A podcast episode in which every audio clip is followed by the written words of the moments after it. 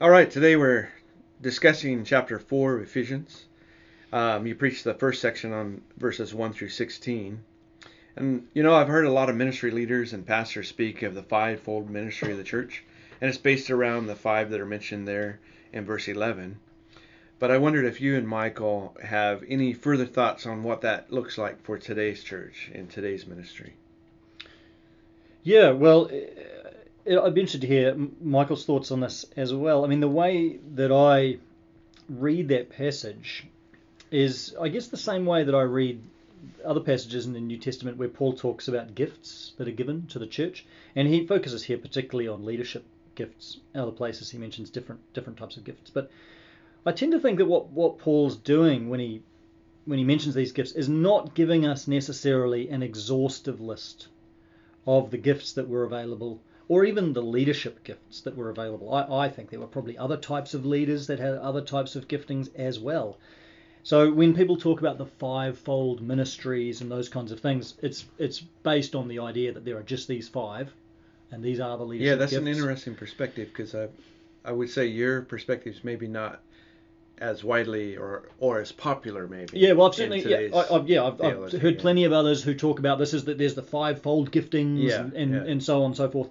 But I, I think that Paul is describing some of the leaders in the early church and what they looked like. Mm. Um, I, just, I just don't take it as a as a as a totally contained list of giftings.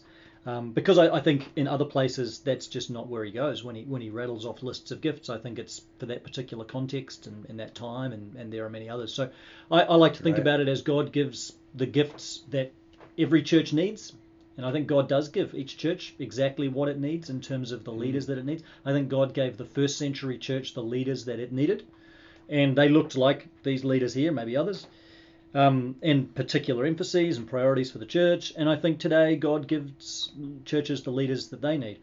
I, I think each of these gifts I would see as still operating in some way in the church today, but I would also define them a little differently to the way that they worked in the first century. For example, I think mm-hmm. the ministry of being an apostle today would look a lot different to being in the first century. Being Yeah. an apostle in the first Yeah. century means that you were, you were commissioned by Jesus, or at least part of that very close circle of people who knew directly someone who had been commissioned by Jesus. Whereas you know today people talk about apostles, you could kind of have that apostolic gifting if you if you're out there planting churches. You know sometimes it gets applied to people in those kinds of settings. You know you're, you're out there, you're kind of on the on the frontiers of the mission field, doing this pioneering work, doing this evangelistic or this entrepreneurial work, and it's kind of apostolic. So I'm, I'm okay with that. I'm okay with saying, yeah, I, I can see that. I could describe that as apostolic as long as we understand we're not talking about the same thing as Right, Paul the apostle. right. Uh, uh, you know, there's there's a difference there, but it's just taking, I guess, that idea of being sent out into a new mission field, and then trying to apply that principle to today. So that's some of the way that I would try and contextualize that. What, what yeah, and, and when I look at this passage, to me, the, the key part is actually verse 12, which says, To equip the saints for the Yeah. work of ministry, for the building up of the body of Christ. And to me, the point of these gifts, whether it be this list here or whether it be a list in one of the other passages in the New Testament, is that we can equip the saints so that they can do the work of the ministry. Mm. So it's less about whether you have in your church an evangelist or a teacher or a prophet or whatever. It's more about the goal is is that we can all grow and we can all mature in our walk with God. Because if you look at where we start right back in verse 4, it talks about walk in a manner worthy. And to me, the whole thrust of this section here is about how we can walk in a manner worthy Mm. And that God uses people like the apostles and the prophets and the evangelists Mm. for what purpose? Mm. So that we can walk in the manner worthy. Yeah. So I think the whole focus needs to be less upon the people themselves and more upon what we're trying to do, Yep. which is to help people grow and become mature followers of Jesus Christ. That's exactly yeah. So I agree because you can have people that say, well, you look at the gift of evangelism, for example. You could say, well, God's obviously given some people the gift of being an evangelist, and it can almost become a way of therefore saying, well, I don't have to do evangelism. Yeah. I, I don't have to reach Yeah. anybody with the gospel because Yeah. uh, you know, those, those evangelists over there are going to do it. But the point you make is that the, the the purpose of the evangelists within a church, those who have the gift of evangelism, is to equip Yep. All of us. Yeah. All, ev- ev- every person who, who loves Jesus is called to share their faith, and we should be being equipped by those who are gifted to do that. And that's the real key, isn't it? Is that it's meant to build up the body of Christ. Right. It's not. It's not. He's not saying that that's specifically outreach oriented. Mhm. He's saying it's what he lists there. What he speaks about is really building up those who are already in the body of Christ Yeah, building up the church. But part of that building up would be building up the church for mission, to equip them Yeah. to go out. to go yeah. out, yeah, yeah, as well as being built up in worship, Yeah, right. in fellowship, and all that, and built up in every way. He says that, doesn't he? Bu- Built up into the whole measure of the fullness of Christ, Hmm. which surely must mean, you know, built up to, to be a missionary church as well as an- sure. a caring church, and that's kind of represented in those different gifts, isn't it? The teachers are teaching the you know the the apostolic teaching. You've got evangelists equipping people for for mission, apostles helping the church move into new mission fields, and so on. And one thing I love about that description of the gifts, you look at the way Paul describes it. You know, Jesus has given these gifts to his church, but the gifts are actually the people. Hmm. You know, it talks about he, he gave gifts to his people back in verse 8. Uh, But then when he comes to describe the gifts, he says in verse 11, So Christ himself gave the apostles, the prophets, and the evangelists, and the pastors. He doesn't say Christ gave the gift of apostleship and the gift of evangelism. I mean, he did, but Paul's point is that people. the gifts are the people. Yeah, right. Like you're a gift.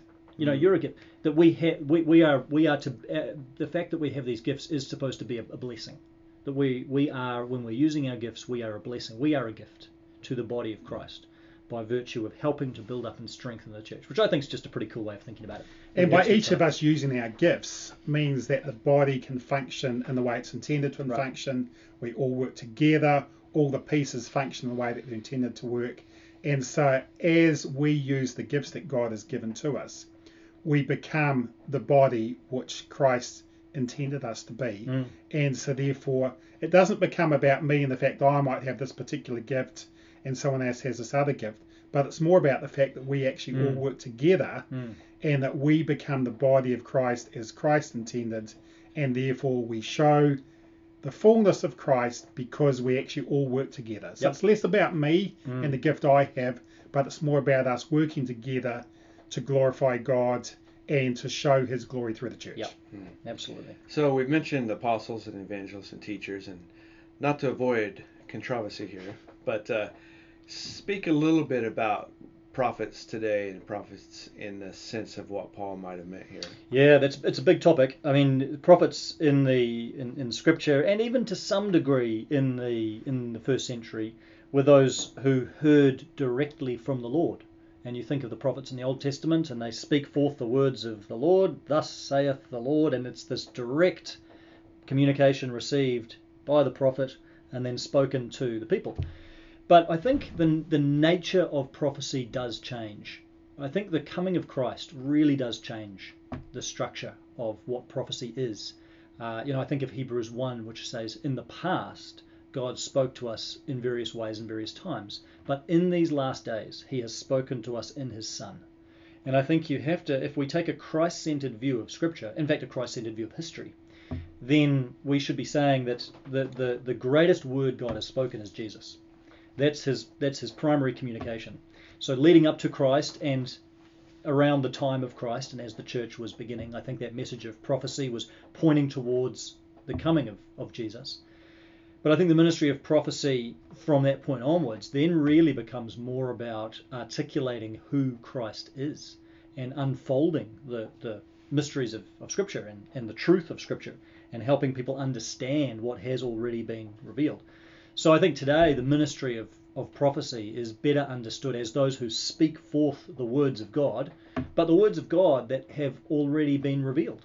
Hmm. That we have God's word, we have this revelation in front of us, and the prophets, I think, are those that can speak that word uh, into many different situations, uh, and sometimes into situations where it may not even be uh, seen as welcome or relevant, but to be able to see how God's word speaks into all sorts of situations and contexts, but not so much in this, thus saith the Lord, I've received this direct communication from God. And I'm, I'm not saying that God can't speak directly to us, but I think the ministry of prophecy is more based now around taking what God has revealed, Mm. particularly in and through Jesus, and then communicating that into new situations today. That's how I see it.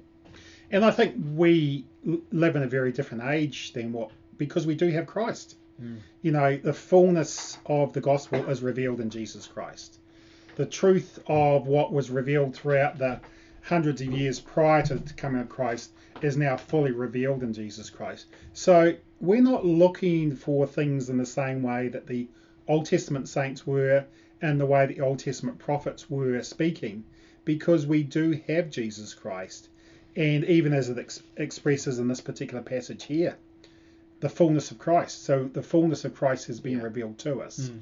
So And therefore we is in us. exactly. Yeah. So, Mm. so therefore we we experience things in a different way today than what they did before Christ came. Mm. And I think that we need to be aware of that. And then we also obviously have the Word of God as well, which reveals Christ to us. So we have the indwelling of the Spirit of God, we have the Word of God, we have Jesus Christ fully revealed.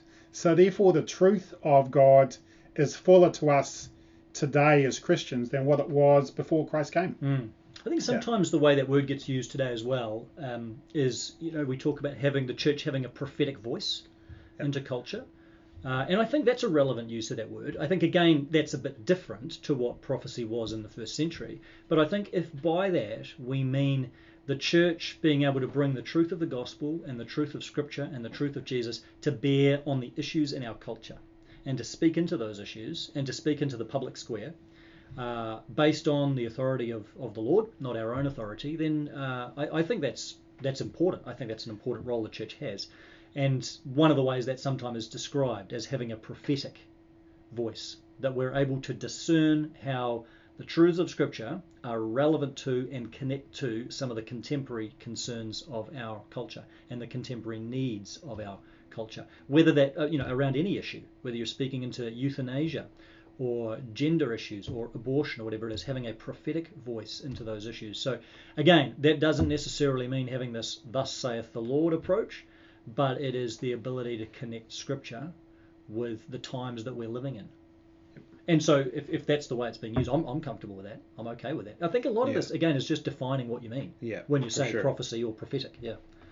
Well, thanks for that. Um, the second uh, message in this uh, chapter four was really about the Christian faith, and you mentioned that the Christian faith is a way of life and not just something that we believe. Mm. And then you pointed out that verse 22 you felt like was the heart of the whole passage there. Mm. And this verse is talking about putting off the old self, the false self, and putting on the new self. So, do you think that this is like a one off thing that happens to you, or is it something that has to happen over and over again? Yeah, well, I, I wish it was a one-off thing. I think my own life is testimony to the fact that it's not a one-off thing. I mean, what is a one-off thing is that we are we're born again, and so we, and I, I tried to explain this that we we we receive this new identity, so we are being made new. And I think this is so much of what Paul's often talking about. You know, that he says we have become this new creation. And so, therefore, the journey of the Christian life, in a sense, is becoming who we already are. It's becoming who, who we've been made to be in Christ Jesus. We have been uh, saved by grace, and now, therefore, we live like it. We, we live that out. We, we work that out. But it's not becoming some different thing. We've already received this identity. But that journey of putting off the old self, which is getting rid of those practices that define my old life before I knew Jesus, and living fully into this new life, which means living into the character of Jesus, the way of Jesus, that is a lifetime journey and beyond. You know that that is in the sense that's it's not completed in this life either, is it? You know we're we're always on that journey. Is that encouraging or discouraging? well, luckily God's gracious with us, right? But it, you know, it is, isn't it? You, you, you, you think you've maybe dealt with one area of your life, and God will reveal something new to for us to for us to work on. But I think that's where this is just looking in the uh, in the various areas of our lives and just asking those simple questions that we asked, uh, you know, when I did this message of what is God calling us to put off? What's that behavior or that attitude or that practice? And, and what is He calling me to, to put on? And even to focus around one particular thing in our lives that's holding us back at the moment uh, and really ask God to to deal with that thing. But I, I tried to bring out the fact that you know this is not just trying to modify your behavior. Because you're just not going to get anywhere if it's just sheer willpower. This ha- this all has to be done in the context of a living, growing relationship with Christ because it's His power.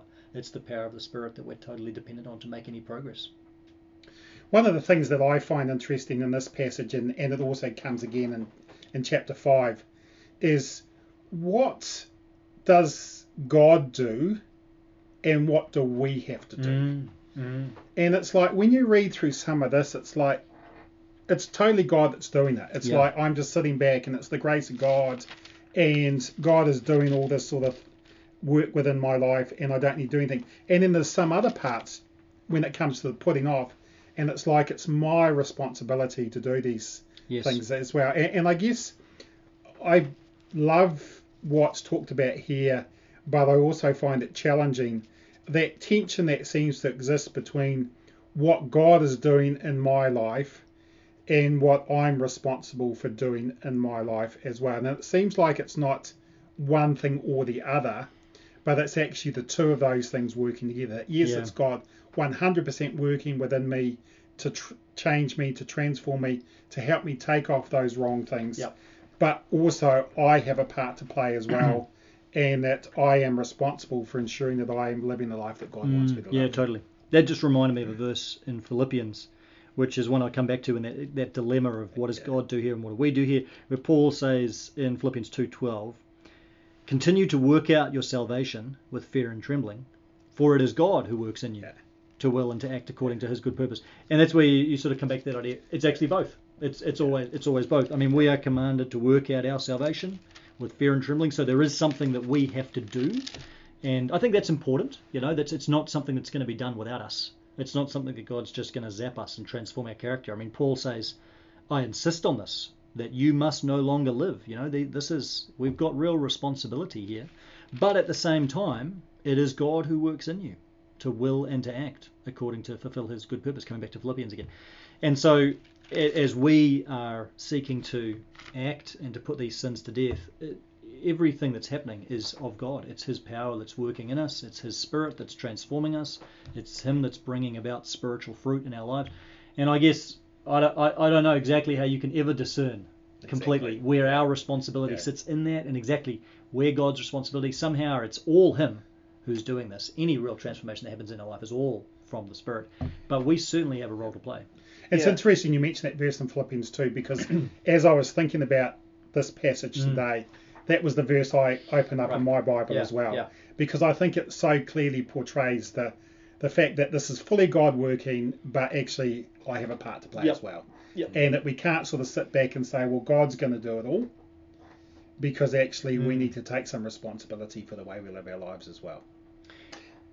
Yeah, I, I think uh, some of the thoughts that came to mind for me around that old self, new self thing is is also the inputs we put into our lives. Yeah. And um, it's funny we're going to to uh, Philippians again. You brought up Philippians two. I was thinking of Philippians four eight that uh, my boys and I memorized.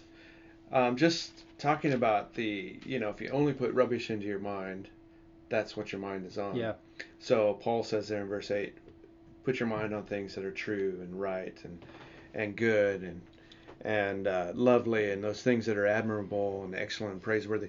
So in other words, it's it's filling our lives up more with God, which actually simplifies Mm. the the what I'm responsible for, what God's responsible for um, aspect, I Mm. guess, in that sense of when you have your life focused on God, you're less drawn to Mm. the things that aren't of God. Mm, yeah, I mean that's it's just so true at a practical level. I just know in my own life when I'm walking with the Lord, um, and the Holy Spirit's really working in my life, I'm just less susceptible. I mean, we're always still susceptible to temptation, but I'm less likely to be led into some of those old Yeah, still temptation, but we it's still there. don't run to, to it so easily. Yeah, our heart is just not, God, yeah. yeah. not as inclined. I think when we're walking, keeping in step with the Spirit, as Paul calls it in Galatians, then we're more open to those nudges of the Spirit as well when we're getting ourselves into those t- temptation situations. And uh, we're just more open to the Spirit nudging us away from those. I think when our heart is is more turned towards Jesus and we're really walking with Him, we're just our heart is not as drawn to the things of our old self You know that, that our heart is more anchored to Christ. But of course, as long as we're in this world, as long as we're in this life, the flesh is still pulling at us. It's still gnawing away at us, and so there's always, always that temptation. But yeah, I, I totally agree. It is it is what we feed ourselves, and this comes back to the importance of just continually anchoring our hearts in Jesus Christ and turning our hearts towards Him and doing those things that, that cultivate a love for Christ. We're, that we will always want to do the things that our hearts love. You know, we're always drawn to what we love.